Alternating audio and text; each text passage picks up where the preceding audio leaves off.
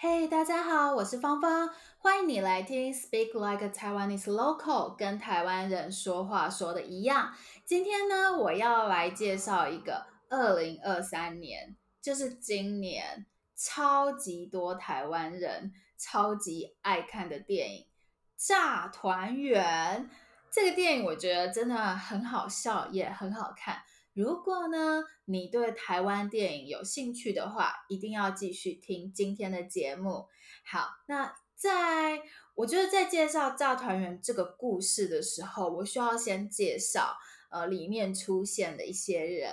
第一个人呢，是一个叫阿婆的人。好，我先跟大家说，如果在台湾啊，通常如果一个人年纪很大，可能已经七八十岁了，那我们就可以叫她阿婆。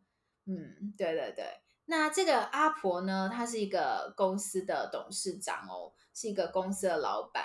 但是她内心，呃，有个一直让她很难过的事情，就是她的儿子不想要继承家业。继承家业的意思就是，嗯、孩子呢会到父母的公司工作。那孩子以后可能就继续当这家公司的老板，但是这个阿婆的儿子他不想要继承家业，然后这个儿子啊，他一个人跑到美国创业，就是自己跑到美国来开公司。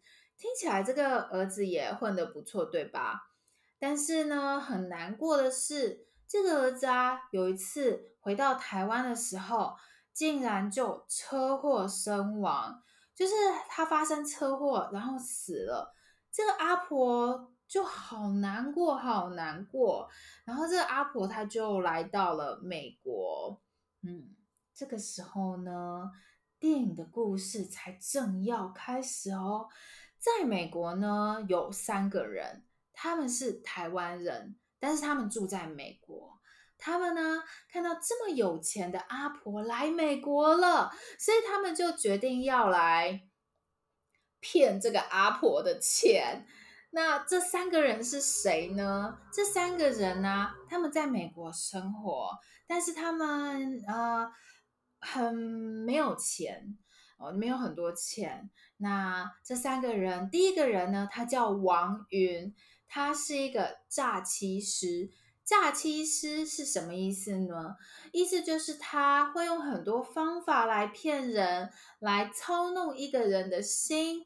然后他呢，还有他的儿子 Jason，还有一个好朋友华仔，他们呢在美国常常靠骗人，或者是接受别人的委托。比方有，比方说有人委托他们去骗人，那。他们就会去骗人，所以他们真的是靠骗人为生，靠骗人来赚钱来生活。那他们呢，看到这个有钱的阿婆来到美国，他们好开心哦，也决定要来骗这个阿婆。那你知道他们怎么骗吗？这个阿婆的儿子啊，就是我刚刚说他已经呃，他发生车祸然后死了。那这个儿子，他其实是一个制作陶瓷的人。那他就是他会做碗呢、啊，很漂亮的碗，很漂亮的盘子，这样很漂亮的陶瓷艺术品。然后啊，这三个人他们怎么骗呢？他们呢，拿那个这三个人，其中一个人是不是叫 Jason？那这个他们呢，拿这个 Jason 从小到大。使用的陶瓷碗带到了一个拍卖会的现场。拍卖会呢，就是可以在那边买东西、卖东西的地方。通常有钱人会到拍卖会这样的地方花很多钱买艺术品。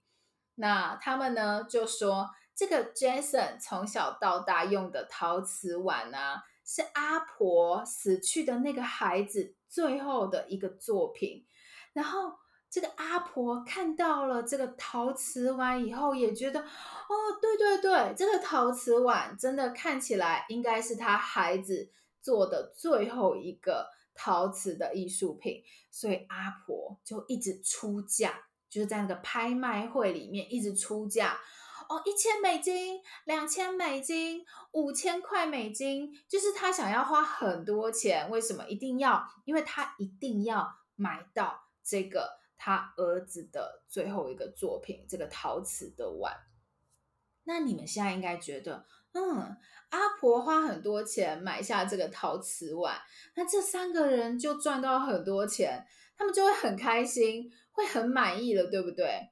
不是这样哦，他们啊，我觉得超级坏的，他们呢，用这个陶瓷碗吸引阿婆的注意，然后啊，他们骗阿婆。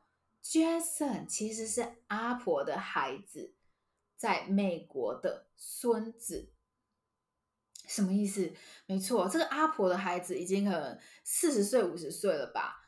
那这个孙子，这个 Jason 呢，可能看起来可能二十几岁、十几岁、二十几岁，所以他们就骗这个阿婆说：“哎，这个 Jason 是阿婆的孙子，是你，就是这个阿婆孩子的儿子。”所以呢，为什么呢？因为他们想要把这个阿婆当成行动 ATM，就是他们需要钱的时候，就可以从阿婆身上拿到钱。然后他们也在计划，如果阿婆死了以后，嗯，阿婆所有的遗产都要由 Jason 来继承，就是希望 Jason 可以获得阿婆全部全部的钱。很坏、哦，他们这三个人，但是我觉得虽然他们三个人很坏，但是 这个电影我觉得真的很好看啦。那当然喽，阿婆相信 Jason 是他的孙子嘛，但是阿婆其他的家人呢，他们当然不相信啊。所以这个电影就在说，其他的家人他们怎么不相信？那这三个骗人的人，他们会怎么样继续骗？我真的觉得你们会很喜欢这个电影，你们一定要去看。